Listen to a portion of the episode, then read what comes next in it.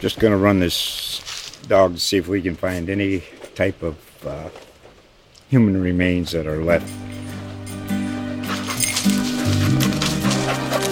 Listen to Where Secrets Go to Die The Disappearance of Derek Hennigan.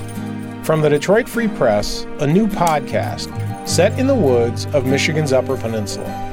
Available on Apple, Spotify, Freep.com, or wherever you get your podcasts. Gorgeous George and Goes, are you ready? Junkie Nation, are you ready? Well, let's get it on. From the fight capital of the world, Las Vegas, Nevada, this is MMA Junkie Radio. We rollin'!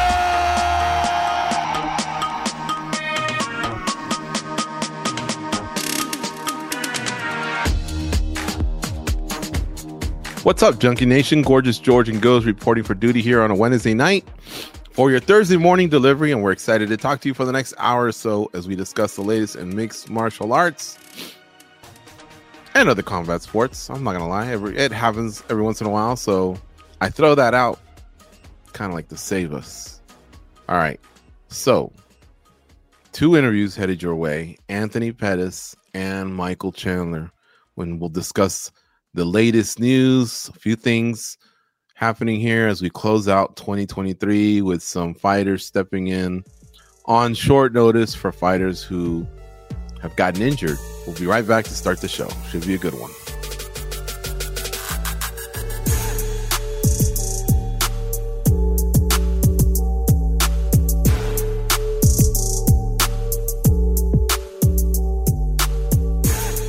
All right, folks. So before we get into the show, just want to say our dear city of Las Vegas is going through yet another tragedy.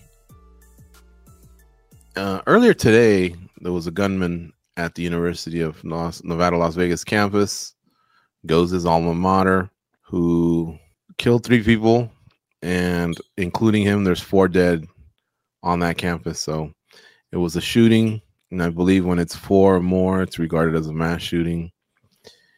And it's sad. Uh, so our hearts go out to those affected, not just the ones that passed away. Of course, those paid the ultimate price for somebody's cowardly act, but you know, their families, and then there's going to be a lot of people that are shaken up. And I heard something interesting on the radio today.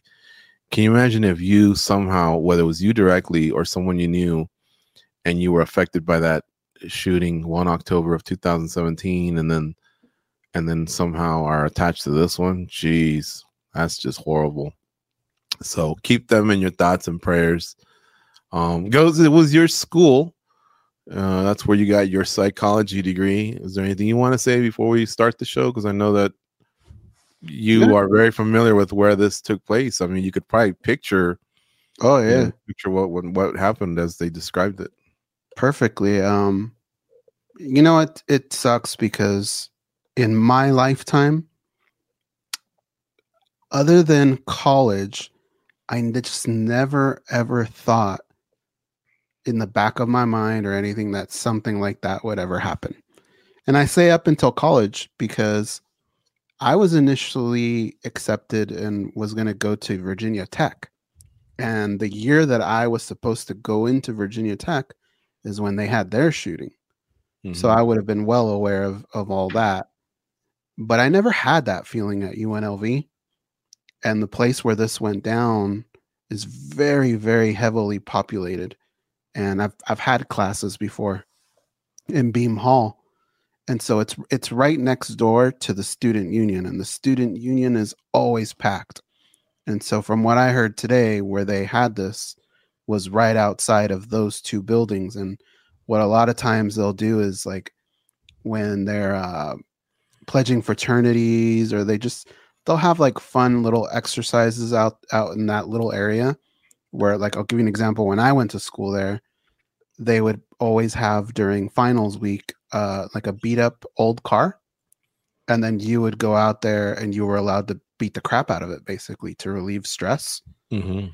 and they would put that there in that area. So there was just always a lot of people, kind of like when you watch the movies, a high school campus when people are just eating outside and stuff and just Yeah. kind of sitting. That's that's that area. So this guy that did that uh, did it in one of the most highly populated areas on campus, Mm. and it sucks. Nobody should have to worry about any of this type of stuff when you're going to school like that. You're there to learn. You're you're there to experience college, meet new people, not have to worry about this bullshit. And luckily, when I was there, there was a decent amount of security, but there's also like a mini police station there too. So there was just always police or security around. There's phones where you can call if you see anything. And it just so happened to be somebody very close when that went down and probably saved a lot of lives. Yeah, I definitely want to commend the first responders. They acted quickly, put this guy away, and they haven't released the name or anything. In fact, one could say, How do you know it was a guy? They kind of let that one squeak out, I think. But uh either way, three lives were lost. I think there's a victim at the hospital who's stable. And then along the way, like I said, this is just going to mentally traumatize a lot of people. Man, imagine being a freshman away from college you didn't book it home for Thanksgiving. You said, "Nah, I'll just power through, get to, get through my finals, and then I'll come home." Uh, and now you're gonna come home pretty shaken up. Maybe decide to stay home, or who knows. But here's the thing, folks. You know that other one was at Mandalay Bay. That was our home for mm, 11 years. Every day. How do you guys think we got to 3,400 episodes? Every day for 15 years we did that show and 11 of them were at Mandalay Bay. That guy when he did the shooting, it was found out later on, he had checked in like 2 weeks prior. Now, that was when I wrecked my knee, so I wasn't personally there, but Goes and Dan Tom were, and I just think about how many times they may have cuz this guy would go back and forth to bring his stuff in through suitcases did they ever stand next to him at the Starbucks line? Did they Hmm. ever wash their hands next to him after taking a leak? Did they ever park their cars next to this guy or share an elevator? It's kind of creepy, man, to know that guy lived there for two weeks as he was preparing that whole, you know, to do that. So that was pretty close to home. Yeah, we I mean, walked was like- in through the same door every day. That was like a ground zero. And then this other one, this this UNLV thing, man, that can be pretty haunting.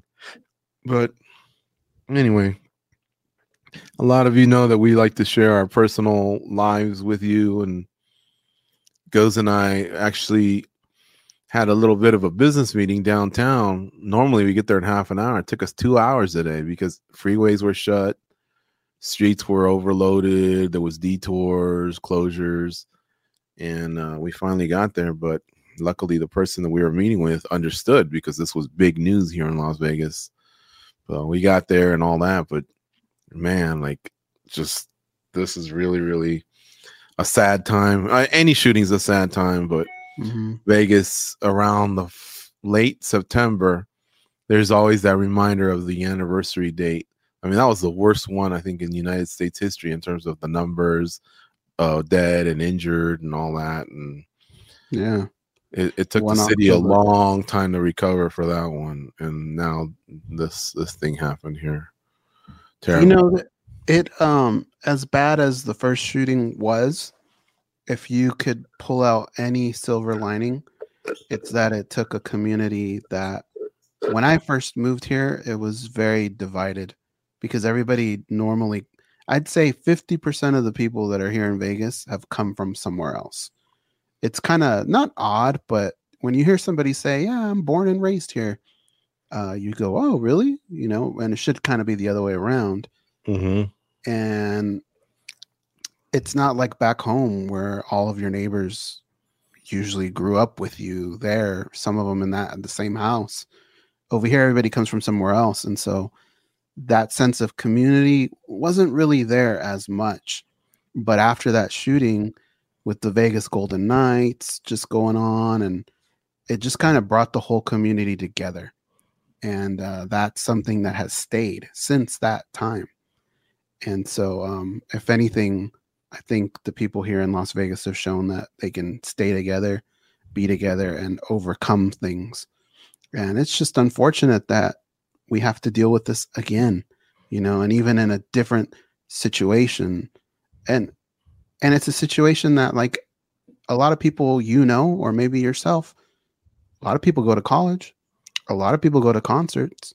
To not feel safe in these environments is pitiful. It's something that's got to change. Completely agree. And that was the first season of the Vegas Golden Knights. I think they uh they started the season a few days later. And so they honored the first responders, some of the survivors there and and then of course the Vegas Golden Knights went on a magical run. A lot of you will recall they made it to the Stanley Cup Finals. They lost to the Washington Capitals, but they made it. That was pretty historic for uh, a franchise, you know, to to do that in their first year in any sport. So to get to the Stanley Cup final, and and they actually won Game One of the Stanley Cup Finals, and then I think Washington came back and won the next four. But either way, it was the com- the community, the Las Vegas community, did become closer because of that, and it also helped that there was just a new team in town, a new show in town that a lot of people could go to that was successful. And they, if you've ever watched the Vegas Golden Knights, they play a fun, a fun brand of hockey, and they make the show.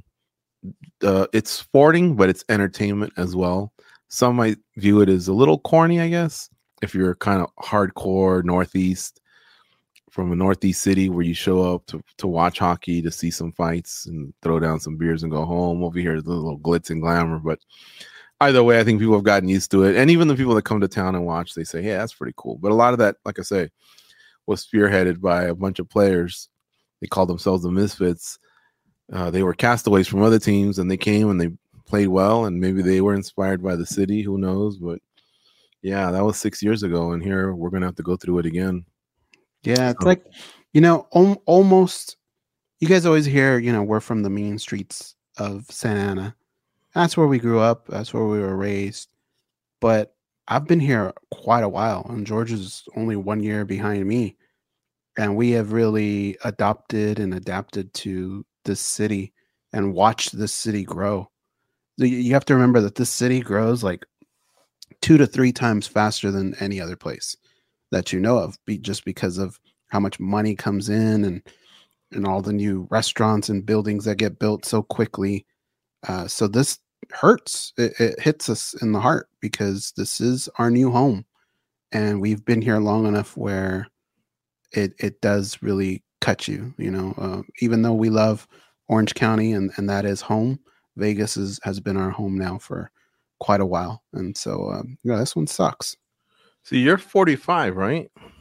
I'm 45. And you got here at 29. So 29 years in California. And now mm. you've done 16 years in Las Vegas. So yeah, it's it's definitely evening out for you.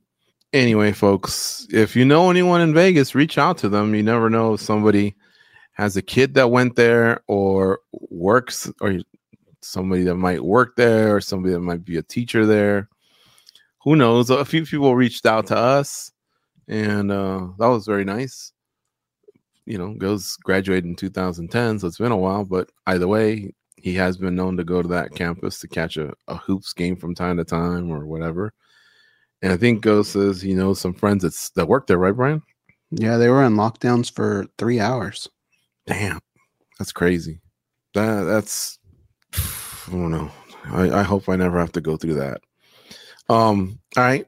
Well, let's get to some of the news and, then we'll talk to Anthony Pettis. I believe he's queued up first. One thing that jumped out at me goes was for UFC 296, the co-main event is Alexander Pantoja. He defends his flyweight title against Brandon Royval. Solid matchup. I love it. It's organic. This guy just beat Brandon Moreno for the title. Did Pantoja? His first title defense is against Royval, who's worked his way through appropriately. But guess who the backup fighter is? It's actually Brandon Moreno. Mm-hmm. So I'm thinking, well, that's kind of cool, I think. I mean, he isn't a sellable name. It's probably a bigger name than either one of the other two. But why him? Like, uh, not to go back and steal Dan Th- Dan Tom's thunder, but there does seem it was either him or Matt Schnell boy, the UFC likes to reheat a lot of food in the microwave and bring it back out to us. I'm not hating Moreno in any way. A, he's a gangster. B, his fights never suck. C, he sells fights. He gets people excited to watch fights, including the big country of Mexico that's so passionate for its combat sports heroes. I don't want anyone to take that as me hating. But I'm just thinking like a guy like Amir Albazi, I'm not sure. I think he's only lost once in his career. You know, he's looked pretty good uh as of late, right? I think he just got booked though, right? Like yesterday or the day before. Or... Right. But before But, that happened, yeah. why not him be the backup for this? Like, why Moreno? I mean, if Moreno gets himself a paycheck and doesn't fight, all right, cool. I'm not gonna hate on on the- anyone's hustle at all. But if they do in fact need him, why him? What if he was so needed? Then run it back and just say we thought Moreno was a quality champion and he deserves a running back. They know they can't tell us that because we did a four series between him and Figueiredo, right? So that was shoved down our throats quite a bit. So to Mhm. feel like, you know, like I say, if if if they would have just been upfront and honest and said, "Yeah, you know what, he deserves the rematch, the immediate rematch," I guess I would have, I probably would have criticized it and then said, "But here we are and ready to enjoy it." But why he's going in as the backup fighter just trips me out. It's just these bizarre decisions the UFC makes. I don't really trust anyone, to be honest, in this position because this is a little bit different. We're very close. We're in the middle of holiday season. I don't know unless you have a fight. I think people people purposely avoid this time because they want to be able to eat whatever they want at Thanksgiving and hang out with family and go on vacations. Mm-hmm. Um, if you look at Brandon Moreno just the other day, and he had like a picture of, of pancakes and I don't know what he was gorging on. Like, I don't know that anybody's really in fight fighting shape right now. Um, so I kind of don't trust anyone, but that that is a little odd, yeah. I mean, Manel Kape just had a nice win in Australia. He's booked to fight Matheus Nicolau. But like I said, they could have not booked him against Matheus Nicolau and just said, You're the backup. You know, he's a fresh name. Uh Amir Albazi's a fresh name. Askar Askarov. Uh he's a fresh name. I mean, I guess he just lost to Kai Kara-France, but I don't know. No, that, that was like a year ago that he lost to him, but regardless, so I, I think Kape and Albazi are just two decent names to freshen things up. Yeah, it's just weird. Mm-hmm. But you know, chances are we're not even. Hopefully, we don't need them, right? Speaking of, yeah, I, I guess in a way, you're right. We hopefully don't need them, and the two guys that deserve to be there can make the walk.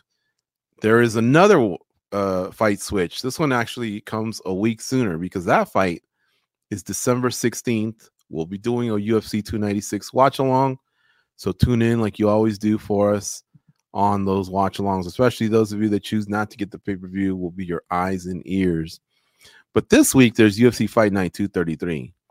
And this week, we had a switch. So Su Mudaerji is now facing Tim Elliott. Any thoughts on this fight? Elliott is the one that's stepping in on late notice, less than two weeks, maybe even less than that. I, it all depends on when they actually found out about this news and you know how long they've known or whatever. But you have any thoughts on this one? It's funny because one of the last dudes I would ever want to face on short notice is a guy like Tim Elliott because his cardio always seems to be down. He's always in the gym and he's just so awkward. You know, no matter what it is you're preparing for, Mhm, throw it out the window because now you got to deal with this Tasmanian devil. mhm. He's kind of like one of those guys that no matter what, I would hate to have to face that guy on short notice. I think he's kind of a, a live dog on this one. He is. He's got that wrestling. He's got cardio and he's experienced. So this won't phase him one bit. It might be a tougher weight cut or whatever, but he'll be fine. Um, but here's the thing: he lost to Mokaev, if you'll recall, Right. at, at the UFC 294 in October. Why didn't they call Mokaev? But he's undefeated for crying out loud. Oh, you know Um, what? It might be him that I think uh, has a fight. Mm, But yeah, but Mokaev is a stud. I, I like that guy. hmm Yeah, I don't know.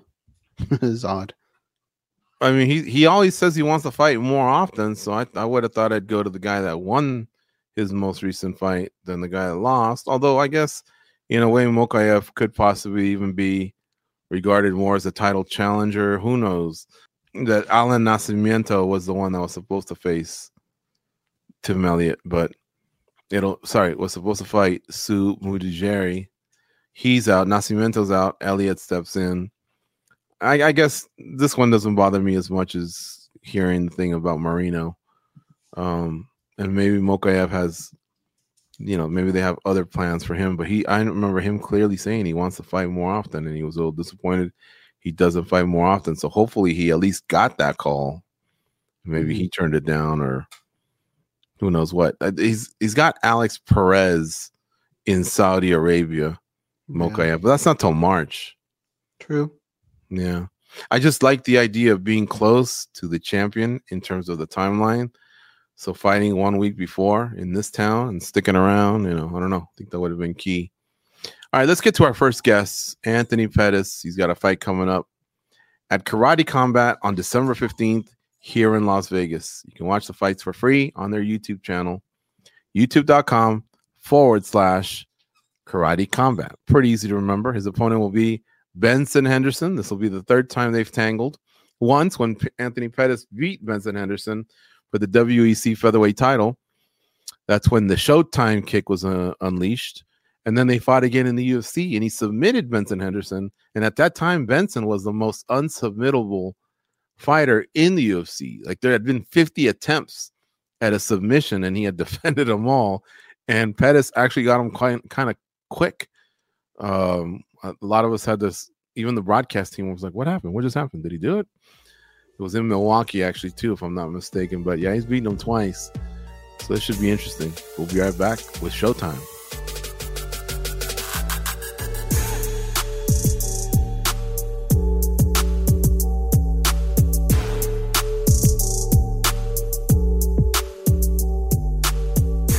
What is up, Junkie Nation? Gorgeous Georgian Goes are back with another superstar in the world of combat sports. We've covered him through WEC, through the UFC, PFL. Now he's getting down for Karate Combat. Karate Combat's actually taking place here in Las Vegas, and an old foe has popped up. He will meet him in that pit at KC 43 on December 15th. Don't worry, it's free on YouTube.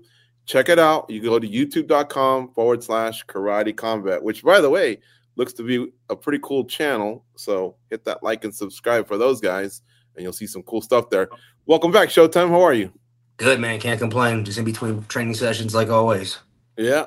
All right. So, uh, what drew you to karate combat? Aside from my, I get it, you're a prize fighter. They probably uh sent you something, you know, that impressed you there. But what were you drawn to highlights? Was it the opponent? What, what was it? Man, honestly, a little bit of all of it. Um, I was watching Karate Combat for a while. Um, I just didn't know like who who was running the the the, the program on the show over there, if you will. Um, but so I was getting ready for a boxing fight in February. So I was ready in training camp. I was ready in shape. Um, you know, not not not in fight shape, but I was you know preparing my body to go into a camp. And uh, the opportunity came up. You know, it was in Las Vegas, Nevada. I'm a resident here now, my second hometown. And then the opponent, obviously Ben Henderson. We got so much history together. Uh, just all made sense. Mm-hmm. By the way, speaking of boxing, did any part of you ever think of just hey one and zero against an all time great? I'm out, or you really want to you want to pursue that some more? It sounds like. No, a million percent. I want to pursue it more, man. I'm sparring and I'm sparring good guys. I just sparred uh, uh Lara uh Tuesday. I'm sparring him again tomorrow. He's getting ready for uh Danny Garcia. I sparred Caleb Plant for his last camp. So I mean, I know my skill set in boxing is, you know, I just I just had a I, not that I didn't have the time, I didn't have the opportunities to fight over there yet. So yeah, this year I plan on doing at least three boxing fights. Oh wow. Okay. You mean 2024, right? 2024, yeah, of course. All right. And If so I, do, this- if I could do three fights in 2023, that'd be G. that'd be in the, that'd be like UFC one, all in one night or, something like that. Um, all right, so now let's get back to karate combat. Benson Henderson, um, you know you're kind of you're a gambler. I know you are. Don't hide it. You're playing with house money here. You know what I mean? You got some dubs on him, but at the same time, what do you think from his end, man? Do you think, ooh, I, I wouldn't mind evening the score here? Does that kind of get you motivated to know that this guy's not going to just mail this one in either? Nah, he's not an easy opponent, bro. Like we fought, we fought twice already. Like the the uh, the first fight was such a close fight. Even though standing, striking, uh, You the the ground portion was a very close fight. Second fight, obviously, I had my success with you know the body kicks. But um, Ben's a competitor, bro. Like, nothing but respect for that dude. Like, you know, we've been we've been doing this for you know ten years plus now each, um, and he's still competing at the highest level, man. So I know he's coming to bring it. Um, obviously, he has something to prove. Uh, you know, every time that Showtime kick, you know, they basically made the promo off that Showtime kick. I heard the pit was designed off of that, the Karate Combat pit. Mhm. So for sure, I think Ben's you know going to come out there and try to even the score up. So I mean, I'll, I'll be ready for whatever he brings. Mhm. By the way, that first fight was something else. You think one day it should be in the Hall of Fame for the UFC, which owns WEC rights and all that? You think it was it was on that level? I mean, they use the highlight in every uh, pay per view, so I, I mean, I, I definitely think it should be up there. Uh, you know, the, the fight was back and forth. You know, until Yeah. that until that Showtime kick. You know, we didn't know who the winner was going to be. I didn't know who the winner was going to be, and then you know, I landed that Showtime kick, and I feel like that just gave me the edge to get that belt, um, one of these belts right here. But uh, so I think uh, for for for you know Hall of Fame stuff, I think we got to wait till we retire. We got to like you know see me and Ben are still active. This is true. This is true. Uh, I think Guida is part of one of those, and he's still active. But yeah, That's true. Yeah, yeah, that's true. That's true. Definitely. Yeah, I, I I just remember it being I think two two right going into round five, and that definitely sealed the deal. I just remember Stephan Bonnar, may he rest in peace. I He know, almost right? came out of his chair along Yeah. with everyone else that was either there or uh, you know in- um, in person. Yeah, man, right? Bonnar, you know, his his quote will always live in my heart. You know, like you know, he ran off a wall like a ninja. You know, so yeah, definitely rest Uh-huh. Rest in peace to Bonnar. Yeah, for sure. Um, all right, and so have you consulted other? Have you done your own research or consulted under others as far as like the familiarity of the rules, the pit? You know, like Goz was interviewing somebody the other day as well. Um, and I I think it was actually for Karate Combat. It was Sam Alvey. Just a simple angle going from six sided to four sided to eight sided to perfectly round can throw some people off. That you think it could throw you off? Well, I think the uh, the the pit, the way it's angled, that's something I never fought on before. You know, fighting on my back at uh, I don't even know the degree of the angle, but you know, I've seen the guys on their back and you know trying to defend. You know, when you're not on the ground and you know you're just you're the, fence isn't there. Like a lot of my moves come from jumping off the fence, bouncing off the fence. Um, so I think defensively it, it definitely changed it up, but I feel like offensively I'm gonna be able to use it to my advantage. You know, I'll be able to jump off that thing. I'll be able to climb up it, walk around it. So I'm excited to go in there and have some fun with that. Can you talk a little bit about the training? I know you mentioned you have been doing some boxing. Uh, the going back and forth, how is that for you? Some fighters say that sometimes it takes them like a little bit for them to just kind of get back into the throwing kicks versus the boxing, the angles, as George brought up, the positioning and all that. What's that like going back and forth with the training? I love it, bro. I think I'm a, I'm a martial artist my whole life, so I feel like um you know the high level boxers I'm sparring with. I mean, Lara, world champ. I mean, he's fighting Danny Garcia coming up soon. Like that level of competition, it's it's hard to get that. You know, it's even even in the MMA world. You know, like he's it's hard to get a guy that that's good with that skill level. Um, and he's a southpaw, so I mean, we we, we purposely purposely chose a southpaw for me to you know use my keep continue boxing, you know, sparring. Um, because I know I'm kind of getting ready for you know for whatever's coming off all for next year. Um, but I am a lifelong martial artist. You know, this is something I've done forever. Like like I come from a point sparring background, so I feel like this this favors me definitely. You know, like having having the ability to throw any strike I want without having to worry about you know getting taken down or getting pressed against the fence.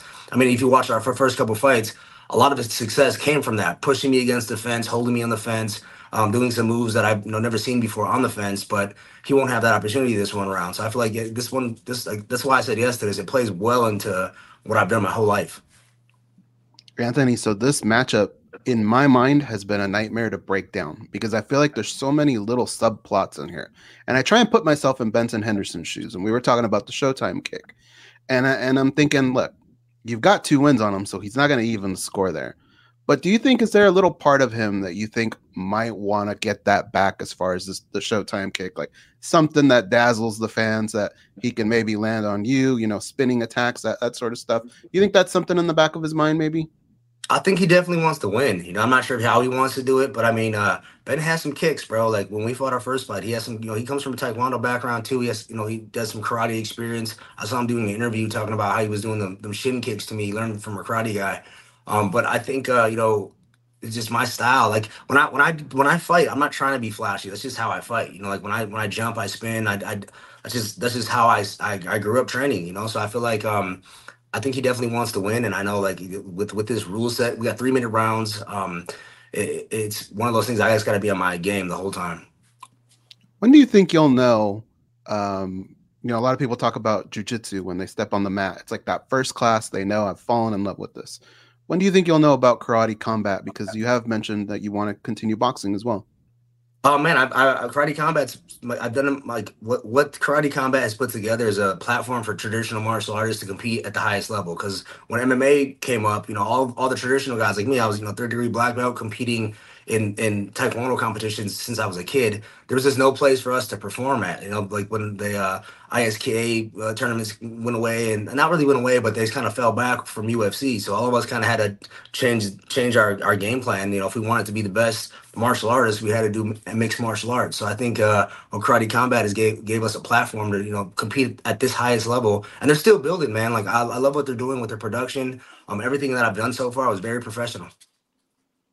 You know, your name gets brought up a lot because you've, like you said, you're a martial artist and you've competed in just about everything you could possibly do. But your name got brought up in BKFC. And when it got brought up, nobody went, You're crazy. We all went, Hey, that'd be a lot of fun. Would you be open to something like that, Anthony? And uh, BKFC, Mike Perry, someone like that?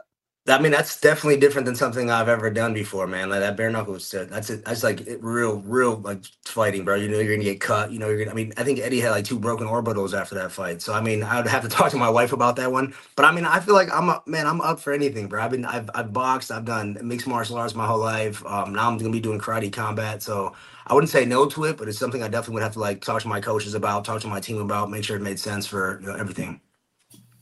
Something tells me a guy from Milwaukee has probably done the no, no, no uh, bare knuckle. Just it wasn't legal. You know what I mean? I, I had the, the crazy thing about me is, man, like before I got into mixed martial arts, I was always into street fights. And then my mom put us into mixed martial art. With Taekwondo was our first martial art, and Yeah. uh, it taught me the respect the discipline, you know, the self esteem of of what I'm doing as a martial artist. And uh, you know, I, I I don't think I I was in a street fight ever since then. You know, like as a kid, once I started you know, understanding the the the meaning behind martial arts. Did you get kicked out of a lot of schools? Nah, it was before before any of that happened. I, it was like there's kids in the neighborhood. We so we had a trampoline. Uh, we take we took the trampoline out, so we had like just the circle of the inside of the trampoline, and we would all just go after it, man. So I had cousins that box, and then me and my brother had the, the kicking, and like you know we, we, we already like ha- had an experience with that. Bruce Lee basically made, made me a fan of that. So we would take all the kids from the block, and we would just go we would go at it, bro. Like we'd have two guys in there, see who was the best. Nice. You still keep in touch with those guys, and have those guys become fans of yours, being that you took it to a, a, whole nother level? Yeah, so I just had APFC in Milwaukee, and I had them all out there, bro. So yeah, they all they all they all show the respect. Um, a lot of them breakdance now, which is crazy. They they transferred into breakdancing because I used to breakdance too as a kid. But uh, so one of the one of the guys, is named Antonio. He uh, started a, a club for kids that can't afford, you know, uh, uh, under underprivileged kids. He has a huge breakdancing club out in Milwaukee. So I brought him out to the show. Uh, they were doing a little performance for us. It was it was cool. Yeah. All right. Were you more like the the popper, or you were Power moves. Yeah, I was a power- move guy. Windmills, flares, head spins. I used to do head spins on the cement. That was like kind of what I was known for. Like I would just go out there and do head spins on no no no uh cardboard or linoleum, none of that shit. I just go right on the cement and head spin. Have you ever posted any of that from on, on your Instagram or anything from back in the day? Do you even have footage of that? I don't even think I have footage of that, man. Actually, you know what? So we used to do uh, the halftime show for the Bucks. So Get I mean, I'm here. sure, I'm, yeah. What? So we had, we had, we're we're into it, bro. Like yeah. So like the uh, Christian, it was called the Christian Center. It was the center for like all the kids that you know after school they had nothing to do. We would all go hang out there, and uh, like a couple of kids were breakdancers, and then my whole crew just got into it, and then it was like crew versus crew, and then we all came together and we formed like this. uh I guess uh, a crew to go to the to the Bucks, and we were doing halftime shows at the Bucks. Wow. All right. Yeah, you must have been pretty good if they got if you got I on can still radar. do it, bro. Yeah, my older brother. So my older brother was good too. Uh, Serge never really did it, but you know, me and my older brother were, were definitely into it. We had cardboard at every every family party. We'd pull it out. Uh, we, were, we were always practicing. Do you remember back in the day, Alfonso Rivero used to sell a cardboard, and some kids would buy it, and it was tailor made for that. I mean, I'm talking about 30 years ago when it was first started. Bro, we would, we would go around to like Walmart, uh, Targets, and find just the big TV boxes, and we would just break them all down, tape them up on the bottom, and then you would have a you would you'd put it out right in front of your yard. That'd be one hell of a way to, um, you know, you get the KO or something, and then you do that celebration. Maybe hit some windmills. Yeah. exactly. Um, all right, last question here. Since we've talked breakdancing and street fights and karate combat and everything. Just because like we have to brush up on our interviews, we talk to you all the time, but still, one thing that jumped out at me was you left on a two fight win streak at age 33 from the UFC. Why did that happen? I mean, you were a, a guy that could fill a fight night card at the top as a main eventer. You could pay per view headline. You did it. You won a world title. Um, was was there ever a clash at the end, or or did you leave on good terms? Would you ever even go back? Are you done with MMA? I know it's a long question. Maybe you can cover that for us. No, I left on great terms, honestly, bro. Dana White's like one of the guys that I have the most respect for. Like I always tell him every time I see him, bro. I'm like, I thank you for everything because he was he allowed me. Man, I bought my mom her house with you know the UFC with what I've done in the UFC. Um, so yeah, I mean, no, no bad terms at all. I'm actually my fight show is on UFC Fight Pass, so like I still have APFC. I still do business with them. I mean, I'm at I'm at the uh, PI all the time. I see him at all the fights. Um, the reason why I left during the time I did is I kind of fought everybody. I, I, fought everybody at 55. I moved up to 45. I went. I mean, we moved down to 45. Then I went up to 70. My last two fights were at 70, and uh, you know I was kind of like in a position where I'm like, man, what else can I do for this company? Where else? What else? Can, where else can I go?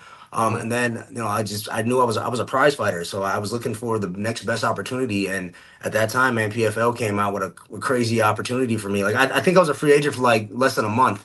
And uh, I went down to Miami. I met with my my agent, and you know he said, "Yo, we got a couple opportunities. Like, do you want to hear them out?" And PFL came with a strong one. They allowed me to be at a box still. They allowed me to, to kind of do what I wanted to do, like as far as like outside of MMA, and that's what I was kind of looking for. And I, I, I knew I like even now, like it took me a little bit of time to box, but I, I this year I will I will definitely have some big boxing fights. Are you uh contractually still with PFL? Or um, I have a, I have a pay per view fight with them. I think that's going to be April or oh, April or okay. May. I'm waiting for them to announce that. But yeah, so my MMA fight will be one more with the PFL. But I'm allowed to do this karate combat. I'm allowed to box. So I'm I'm kind of making money everywhere. I only ask because uh, Thompson's fighting here next month. You beat him. Oliveira was on a tear for a long time. You know, you beat him. You beat some guys that are, are maybe no longer there, but obviously, you know, you're you're a pretty uh, damn good lightweight, and even old Jim Miller's still chugging along. And I remember you beat him. Clay, and so Clay Guida's over there, brother. So many good, so many guys that are still, you know. That's why I wondered if if that ever was, if there was ever a chance. Yeah, I mean, I wouldn't say I wouldn't say no to that, bro. I, I think, um, you know, if, if the opportunity made sense, I definitely would, uh, you know, explore that. I mean, earlier this year, I was thinking about, you know, trying to do a, another comeback in the UFC, but I mean, I I got I, I want to focus boxing this year, and, and you know, this karate combat deal, and you know, I already have my yeah. MMA platform right now, so I feel like I'm in a right. great position to uh, you know, make a lot of money as a prize fighter. Yeah, no, definitely. Three boxing, karate combat, that PFL pay per view. Hell, your 2024 is booked, but hey, doors are open, and you do seem to conduct yourself as a professional prize fighter. Like, no hard feelings here. You know, uh, uh it, it, there's no bad reputation on the street that we hear of. So, yeah. Uh, that's awesome. All right, man. Well, listen, thanks for always giving us some time here on MMA Junkie Radio. Good luck with the rest of your training for Karate Combat, which comes up, folks, on December 15th, free on YouTube. Go to youtube.com forward slash karate combat and subscribe and check it out. He will be dancing against an old foe, Benson Henderson. Thank you, Anthony. Great talking Appreciate to you. guys. Have All a good right. one. You think Showtime's going to take me up on that, goes? You think he's going to break dance after his fight if he wins? I think that'd be cool. Why not, right? Just spin on so. your head and uh, on concrete I got to imagine. Well, the mat might burn, huh? But still, I think one of his cornermen should have, like he said, just go to Best Buy, find one of them TVs that someone discarded or whatever, and you'll have mm-hmm. your uh, cardboard you know, box, the cardboard, and you can spin on that. That was funny. He just threw that out there. I would have never guessed it. But so his crew is so good, they did it for the Milwaukee Bucks. Yeah, there's got to be footage somewhere. If it were WWE, it'd be easy, right? You just grab a sign from one of the thousands of signs that are in the crowd. Are you allowed to bring signs at a UFC? That's a good question. I mean, you can bring flags, so I wouldn't see why not. I don't know if you could just bring it and hold it there, but why hasn't someone done that? I don't know. Hmm. What would be your sign? Mm, just bled, maybe. How about, hey Dana, promote promote me to better seats or something like that. Right? You never know, right? Yeah. I think you what at what point do you just give up? Like swing bout? Yeah. You just enjoy where you're at. Um, Bryce Mitchell is stepping in for Giga Chikadze. Chikadze tore his groin while training for his upcoming fight against Josh Emmett. Heck, we had Giga Chikadze on the show. We talked to him and he was ready to go, man. This was about a week ago. A few days after that, apparently this t- took place. So Bryce Mitchell steps in. It is short notice, and maybe I'm being a little harsh on the whole Tim Elliott situation. He's he's kind of doing us a favor, I suppose. But uh yeah, him versus uh Josh Emmett. Josh Emmett goes from facing a dangerous striker to now a dangerous grappler. Now, where he's at, and look, he's a veteran. He's faced all kinds of tough cats, right? But where he's at, luckily, it's a gym that has all kinds of killers that can test you in many ways. But I guess Uh, I guess I'm glad that he took the fight. I was just about to say that. Like, just think about the rounds that you're getting there with some of the guys that have very similar um, skill sets, right? Like Elkins, Faber. I bet you Castillo even gets in there. I mean, like that's they're just constantly uh, pushing you. So this one might not be as big of a of a shock Mhm. as uh, maybe finding out you got to face Tim Elliott. Yeah, this is true. Um, we had, well, I guess I'll save that one for just a minute. There was another uh switch. Well, this is a nice fight booking that was just made. Maycee Barber against Katlyn Chookagian. This is UFC 299. This one will be in March, and I believe this is the one that's going to be headlined by Sean O'Malley versus Marlon Vera. I'm not sure of the location. I don't think that's been released. We just know that in January, UFC 297 is in Toronto. In February, UFC 298 is in Anaheim. But in March, UFC 299, I don't know where this is taking place. So all I can tell you is this fight's been added. Maycee Barber's been on a roll, goes, and Katlyn Chookagian, she's been like a Jon Fitch was to the welterweights. She's beaten Mhm. everyone but the champ. Um, so it's a great test for Barber to see if she's ready to take the next step. Who's eight and two, by the way, in the UFC. I immediately when I hear matchups try and break them down in my head. Like what do I what do I see happening? And this one's one that I feel can go many ways because they're they are two really tough opponents. So I think it's going to be interesting and I have a feeling it might get lost in the shuffle a little bit. But come fight night, you should be excited about this fight because it, it, it should be good. I'm a Maycee Barber fan. For one, I thought, you know, her being the future, she was too young at the time to even come by the Mandalay Bay. You had to be 21 to come in. Uh, at first, I was like, take it easy, Maycee. You know, breaking Jon Jones's record as youngest champ ever. That's not easy, but okay. And then she took a couple losses. She had an injury. She was down on herself. But man, she's picked herself up. She's had Mhm. some nice wins. But then when we met her at the expo, she could not have been more down to earth. I, I became a Maycee Barber fan. And of course, her fight against Amanda Ribas was something else. Oh, it was a great fight. And she had just come off of that, right? Yes. Yeah, I think it was like only a week before or something like that. She always seems like she's in a good mood. She always seems like she's training. So uh I think overall that fight's gonna be a good one. They're rounding out the card. So far, it's Vera challenging O'Malley. Pretty sure that's your main event. Barber against Chookagian. Munhoz, Pedro Munhoz against Kyler Phillips. And Asu Almabayev versus CJ Vergara. So they're still slowly putting that fight card together. And this will give me a chance to plug something.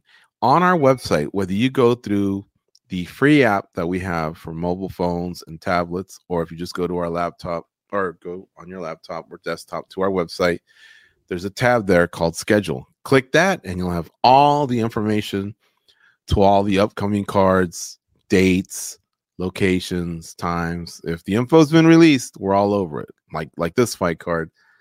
We just know that UFC 299 is taking place on March 9th. It's a pay-per-view. I told you who the headliner is. I don't know the information. Although in the article it does say Miami is the front runner for this event. And it makes sense because last year they went to Miami and they said they hit a home run. Mm-hmm. So I could see them wanting to go back. It's a red state. By that I mean those have been the easier states to work with for the UFC and commissions and everything since coming back from the pandemic.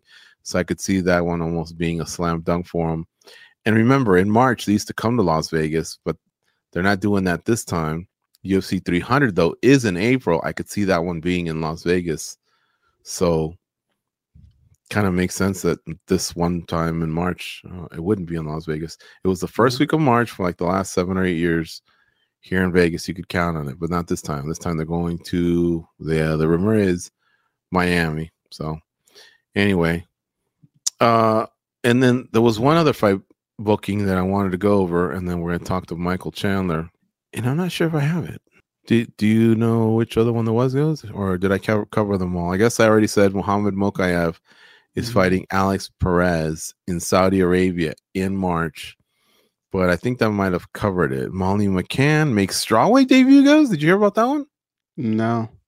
Molly McMahon, McCann, who's been a flyweight, she's facing Diana Belbita at strawweight at UFC Fight Night on February 3rd. You know, if she can retain that power and get quicker, she could be a little bit of a problem, you know, because of the power. But Zhang Weili is Zhang Weili is something else, and Rose, who's I don't know if she's gonna come back or what she's gonna do. She's tough as well. Carla Esparza, I'm not sure if she's ever coming back.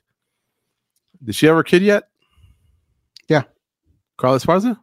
Yeah. Oh, okay, cool. Yeah, yeah. Like, so uh, maybe three months ago or something.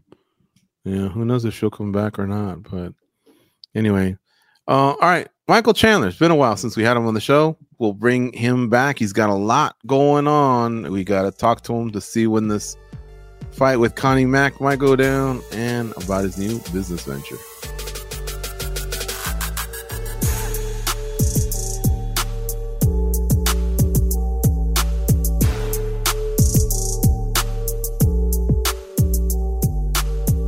What's going on, Junkie Nation? Gorgeous George and Goes always deliver the big names. Michael Chandler joins Junkie Radio again. It's been a minute, Michael. How are you, sir? I'm good, man. Good to see you guys, man. Junkie Nation, what's up? awesome. Hey, listen, um, the tequila brand hiatus and you are in a partnership, right? I want to get this straight. You're just not the fighter that's sponsored or nothing like that. It's partnership is different. Sounds like you're along for the ride on many different fronts not just promoting it, but uh, this is part of your business portfolio, I guess. Yeah, I mean, as as you guys know, man, I've I've spent uh, my entire career with kind of an entrepreneurial mindset, not just relying on that one fight paycheck, but taking that fight paycheck and then turning it, you know, sending it out and letting it go find friends, if you will. Um, so yeah, it, this is not a brand ambassadorship. This is this is an actual business partnership. I made an investment in Hiatus Tequila. Um, I am in the in the mission uh, that Christopher DeSoto, our founder, started um, a couple of years ago. And um, you know, his his goal was to take hiatus tequila, tequila for tequila people um, that is authentically and true to to the actual um, to the actual heritage of what tequila is supposed to be, aside from the the new age tequila stuff that's on the shelf. So it's uh, it's been awesome, and uh, I knew from my first conversation with him that I wanted to be in um, business with him. I wanted to be part of his mission. So he was uh, courteous enough to let me invest in the company, and now we are business partners, and uh, we are uh, excited to take it to uh, all corners of the earth. Does this come from the days University of Missouri? You and the boys afterwards sipping on some tequila. I know you spent some time down in San Diego. Maybe you crossed that border to Tijuana and came across tequila. Then when did the love for tequila come? Man, it's actually funny. You know, when you bring up, you know, back in the college days and that kind of stuff, a lot of people, and I, and I spoke to Chris DeSoto, our, our founder about this, a lot of people's first experience with tequila is not so great, right? You know, you go to a bar, maybe either you're having True. a shot of tequila or you're drinking some of these other tequila companies that we will not name, but, um, you know, it's just not, it's not pleasurable. It's not enjoyable. It's not a good taste, right? But once your palate, you know, once you start getting to a place to where you can actually start buying or purchasing or be around people who actually have a love for good tequila made with made in the right process with the right distilleries and not a bunch of stuff added and, and rectification processes and some of the stuff that's on the market these days um, you start to actually realize okay this is what tequila is supposed to be like this is what an agave spirit is supposed to taste like so um, as i got a little bit older and i was able to start you know, dabbling in in buying good tequilas. My love for tequila started um, probably once I, yeah, probably once I was living in in San Diego and then moved to Nashville um, after that. And uh, yeah, man, it's uh, once my friend my friend introduced me to hiatus. He said, "Hey, you got to try this uh, tequila. Um, it's the best tequila I've ever had." Then from the first sip, I loved it. I bought a case of it from uh, from hiatus. Passed it around to all my friends. They all loved it. And I said, "Hey, there's something here. I need to meet this guy. I need to meet the guy who created this." And lo and behold, here I am. He was, like I said, gracious enough to let me invest in the company. And uh, now we're going to be uh, on this mission to to spread the word. Michael, it's been about a little over a year since the last time you competed. And I wanted to ask you, did this pursuit start even before that? Or was this something that I guess you were able to maximize the time that you weren't fighting to again add to what you want always wanted to do, and that's have businesses across different platforms? Yeah, I mean, I, I think I was actually introduced to hiatus a little bit before that last training camp. So last late oh, okay. summer, September-ish or something like that. Um, and then obviously everything moved forward, um, going, uh, uh, with obviously the rest is history. Me actually meeting the founder and then making an investment in the company. And this is this has been a, a pursuit that's been happening over probably about the last year. Obviously, we just made the announcement um, in the last 24 hours, but this this to me feels like forever. An announcement we've been trying to make forever.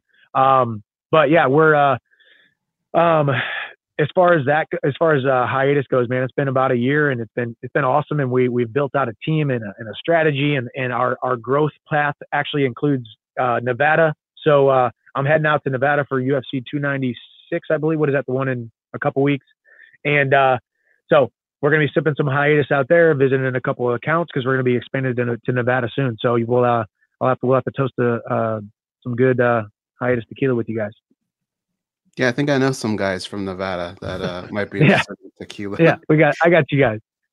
um, hey, Michael. So having a business, uh, you're right. This is something that like from day one has always been on your mind. You've always talked about that. When we interview you about mixed martial arts, uh, we always talk a little business as well. So it is something that I know you've been talking about. But uh, once fighting resumes, you know, once you get your fight, your date, everything's good to go. How much of it gets put, like no, no pun intended, on the shelf, or how much of, of it is day to day? Like, what what role does it play in your life at that point? Yeah, a lot of it will be put being put on the shelf all around the country while I'm training. Um, but you know, I mean, see the the good thing in the way that I've always looked at it is I've I've been a part of an individual sport, right? I've always I was the 157 pounder at Mizzou. I was the 152 pounder at Northwest High School. I'm the uh, an individual fighter at all the gyms that I train at. But without the team, without the training partners training with you side by side, without the coaches teaching you what you need to know, the game plan and, and the striking, the wrestling, the grappling, all the different aspects of it. Without the people, there is no success, right? So, yeah, I'm not I'm not the head of sales and I'm not the head of marketing and I'm not the head of the C I'm not the CEO and I'm not in all these roles where 24/7 I'm going to have to do all these business decisions. I know my role and my role is to help with the ideas to help grow ideas that will help the forward trajectory of the company in coinciding with um, and in conjunction with the great team that Hiatus has. So right now, I'm not training for a fight, so I have a lot of extra time. When I go into training camp, Monica, our CMO, knows she can't be saying, "Hey, we need you to do 10 interviews in one day." I'm like, "Hey, I'm training, right?" So we, you can kind of it ebbs and flows, but everything ebbs and flows when it comes to business, when it comes to relationships, when it comes to life, training, everything. So um, I've gotten pretty good at kind of compartmentalizing it all, and I can work on it when I can work on it, and I can be fully and solely focused on training when I need to be training, focused on my family when I need me to be focused on my family. And I do a pretty decent job of juggling it all. And like I said, it all goes back to the people. The reason I love hiatus isn't just because of the beautiful bottle and the actual tequila inside of it, but the people and the mission behind it. And you can't grow without people. And we got some great people. So we let them, uh, we let them do their work, operate within their gifts, and I'll operate within mine. You know, I'm 54 going on 14. So yeah. bear with me here. All right.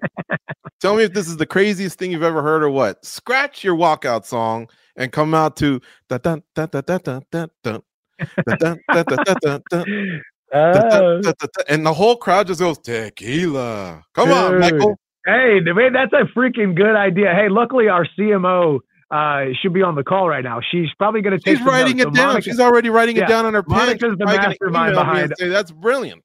Yes, Monica is the mastermind behind behind uh, all of our marketing stuff too. That's a freaking pretty good idea. We'll at least do some cool social content or something with that song. But that's uh that's genius. I like that. All right. Now, of course, you know we miss you fighting in the sport, man. You're one. You're the type of guy that we love to cover, guy or gal, because you define the word fight. When you get in there, it's a freaking fight. And of course, it's been a while, and I know that this is tied up with the return of your opponent or whatever. But can you kind of give us, I guess, an idea? Because we just want to see you fight, Michael. We've seen you fight even before uh, Michael Chandler blew up, right? And so we've we've been on this ride. We, we heard UFC 300 in April, and then the coach of the opponent came out and said maybe International Fight Week. What can you update us? When, when do you and the Irishman throw down? Man, I, yeah, nobody wants nobody wants a fight announcement more than me. Um, but I, as of right now, um, I've just been told it's definitely happening uh, the first half of next year. Um, obviously, speculation would say that you know January, February, March, they're all booked. They're ready to they're ready to announce this big UFC 300 card. I'm sure today was Tuesday. They were a couple miles away from you guys at the UFC headquarters talking about all the different matchups and putting together probably some really cool super fights and whatnot. Um, so when you have a card such as UFC 300, which people have rumored us to be on, um, I have not been told UFC 300, but I sure would not say no because that's going to be a nice big card. Um, that I would I, obviously I would uh, I would prefer that. That would be awesome. Um, but I'm just you guys know me. I'm always in the gym. I'm training. At this point, I've already waited a year. So what's waiting another couple months? You know, each month that goes by, I'm kind of like ah whatever, man. I'm still on hiatus. You know, so it's kind of fitting, right? Hiatus. I've been on this Yeah. hiatus for a year, and uh, there's been a lot of good things that have come from this hiatus and uh, spending time with my family and finding out exactly who I am outside of the, just the fight game and, and being a fighter. Um, but I, I got a I got a you know hat tip to Conor and Coach Kavanagh. You were alluding to Coach Kavanagh talking about July and all this other stuff, man. These guys are master manipulators of the storyline. They love to say little things that are true or are not true, or they're so blatantly obvious that they sound like they're not true. Dropping little breadcrumbs, making you guys, the media, myself, the opponent, and everybody else in the entire world on pins and needles wondering what the real information is. These guys are very, very good at the art of mental warfare and saying Mhm. whatever they need to, whether it be calling out other fighters, talking about the trilogy with Nate Diaz, pushing it back to July, then talking about fighting in December, then talking about the UFC's keeping me from my livelihood, all these different things that just may or may not be true. So I'm staying in the course. I'm focused on becoming the best version of myself for when I do get in there and compete against the greatest comeback in combat sports history. Conor keeps calling it, and I believe I finish him with the fir- within the first two rounds, and then we sip some tequila after. There you go. But I do want to be clear on one thing because people will pick words apart. When you say you are willing to fight three at 300, but we've established that uh Kavanagh said his guy might return in July or whatever. Did you mean you would fight someone else at 300 if given the opportunity, or are you solely focused on McGregor? I'm solely focused on McGregor. I was merely saying that I believe it's smoke and mirrors, and I don't think Ah, they have okay. any intention on waiting till July. Um, but yeah, I mean, I, I've been asked numerous times, hey, what's the hard date that you say, hey, when I get to this date, I'm calling up Hunter, I'm calling up Dana, and I'm going to say, hey, okay, screw Conor, I want to fight somebody else. I don't have that date in mind. We're going to get to the end of the year. I'm going to enjoy a beautiful Christmas with my family here in Nashville, Tennessee, which I don't always get to do in this beautiful thing we call the fight game. And uh, once the first of the year hits, we're really going to start, you know, putting putting rubber to the road and uh, trying to figure this thing out. And uh, yeah, well, hopefully we get an announcement that first month or so of, of 2024. Michael, is this going to feel any different because you've had huge fights in your career, belts, accomplishments, um, but will this one have a different taste, a different feeling because of who he is and because of maybe a little bit of the weight as well? Yeah, I mean the weight is definitely going to add a little bit of fuel to the fire. Um, you know, I also been thinking about, like I said, I've done a lot of work on myself of, of who I am outside of just fighting, right? And I don't, I don't need to fight. I want to fight, right? I could, I could, I could lay the gloves down right now, and and we're talking about hiatus, and we're talking about these other companies, we're talking about investments, we're talking about the business mind and the the business relationships that I have. I don't have to fight. I want to fight. I enjoy fighting. So once you get to the point and you cross over to where you don't have to do something anymore to live, but you want to do it. You want the biggest fights possible, man. You guys were my first big interview back in Mandalay Bay or whatever it was. And Randall Allman said, Hey man, you, you know, my manager said, you guys got to get this guy on. Right. And ever since then, that's why we get into the sport. We want the biggest fights possible under the brightest lights against the biggest name opponents. And that's who Conor is. And that's what, that's what this fight means to me. That's why I am not changing course or changing direction because I'm fighting Conor and he's fighting me. He, he has to go through me to come back to the UFC. So, um, you know, I'm excited about it. I still believe it's going to happen. Um, I'm 100% positive that it's going to happen, barring any kind of crazy um, circumstances in this in in this fight or in the future. Um, and uh, man, I just want battlegrounds of epic proportions, and it doesn't get any bigger than me versus Conor. It's always great catching up with you, Michael. Hope to see you soon in Vegas, and uh, thanks for the time today. Heck yeah, man! Thank you guys. Yeah, holler at me when I, when uh, I'm in Vegas that week. I'll come by the studio. Okay, sounds great. We might we might even sip some tequila. I don't know. oh, definitely. You, I know I am. He's sticking to his guns. He says he'll wait. He's waited this long. He'll just continue waiting. He's um, got to, right? I mean, well, you're in this deep. Yeah, I, I guess the one thing I'd like to ask him is, is there just this huge drop off in terms of the money you're getting get going to get paid? Is it that, or is it just you want to be locked in with the Irishman on a fight week and soak up everything that comes with it? Um, I think so. Because you know a lot of time has gone by, and if he could have racked, I mean, it's been over a year. If he could have racked up two wins, now all of a sudden people are talking about you. Remember, it was 18 months ago that Arman Tsarukyan lost to Mateusz Gamrot. Gamrot went on to become a an alternate. They didn't use him, but he became an alternate. And look at Tsarukyan. He's now won three straight, and he's in a pretty solid position. Mm-hmm. So a lot of fighters can right that ship pretty quick, but this one's the unicorn. That's the unicorn matchup, and he's sticking to his guns. Uh, I'm not gonna hate him for it. I just hope McGregor doesn't punk him and go in another direction. Oh, that would be just the ultimate worst thing that could happen to a fighter. But I think one thing that doesn't get talked about in this situation too is the fact that if he does fight him, it don't look at it as just one fight, one big payout. Because who knows if it's that good? Maybe they fight a second time and it's even bigger, right? Like you, you never know. There's just so much. The door is so big when when you're attached to to Conor McGregor that I think he's just in this far. I'd just like to ask him one day, like, how much do you think you would have made, you know, had you fought two other guys or something like uh, how crazy is the money going to end up being? We don't know. Exactly. It uh maybe just maybe it's not the money and it's this. Congrats on hiatus tequila for him, by the way.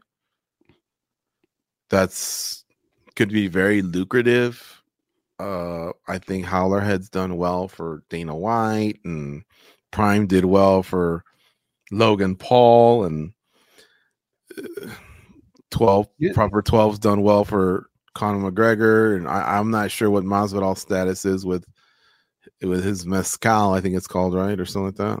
Yeah, he act he like in the interview.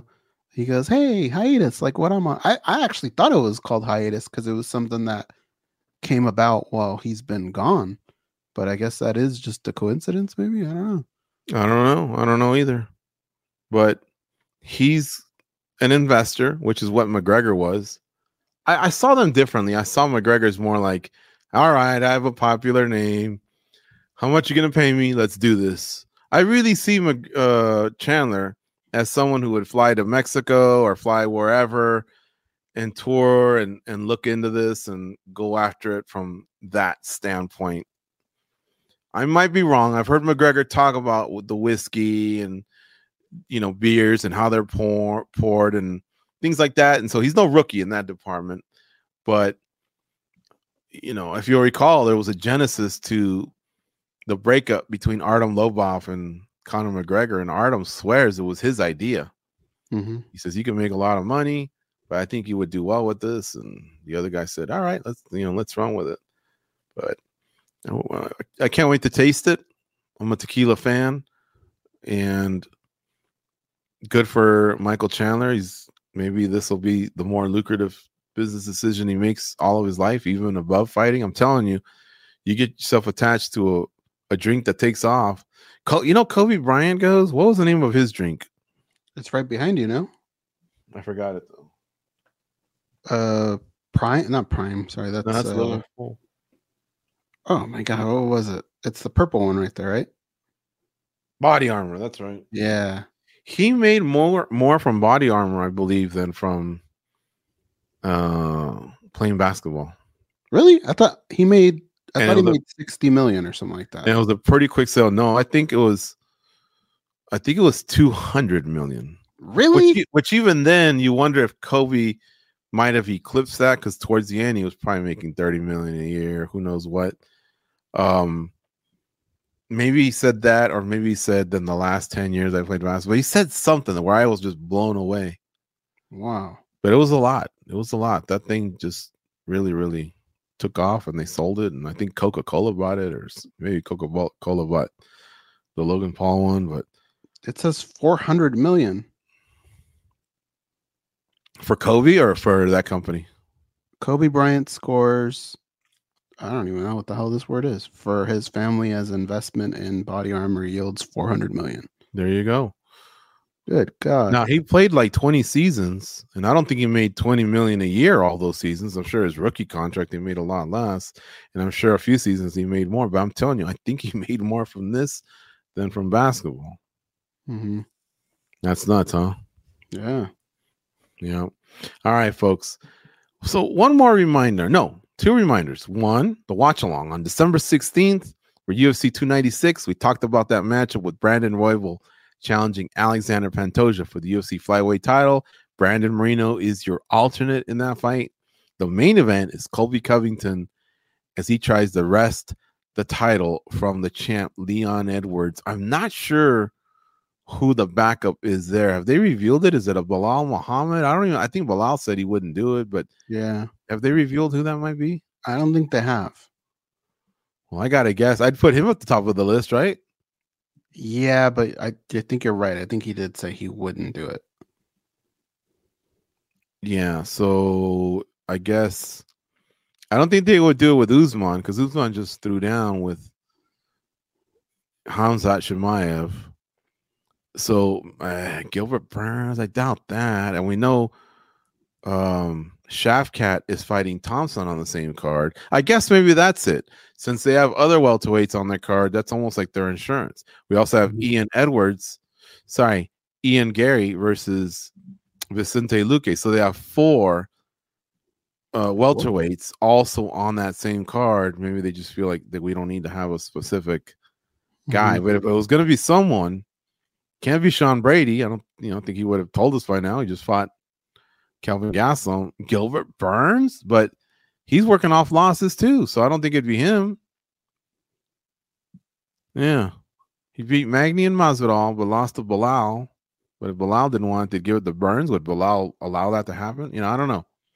Anyway, that night we will have a watch along, and then every Monday, noon Eastern, 9 a.m. Pacific, spinning back backlick. You got to catch it.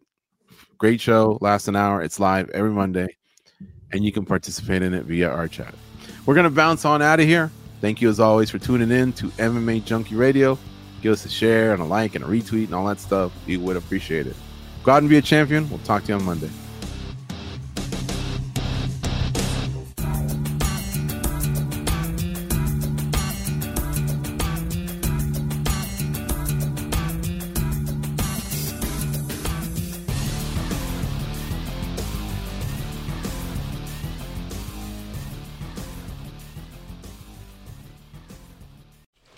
Just gonna run this dog to see if we can find any type of uh, human remains that are left. Listen to Where Secrets Go to Die The Disappearance of Derek Hennigan. From the Detroit Free Press, a new podcast set in the woods of Michigan's Upper Peninsula. Available on Apple, Spotify, Freep.com, or wherever you get your podcasts.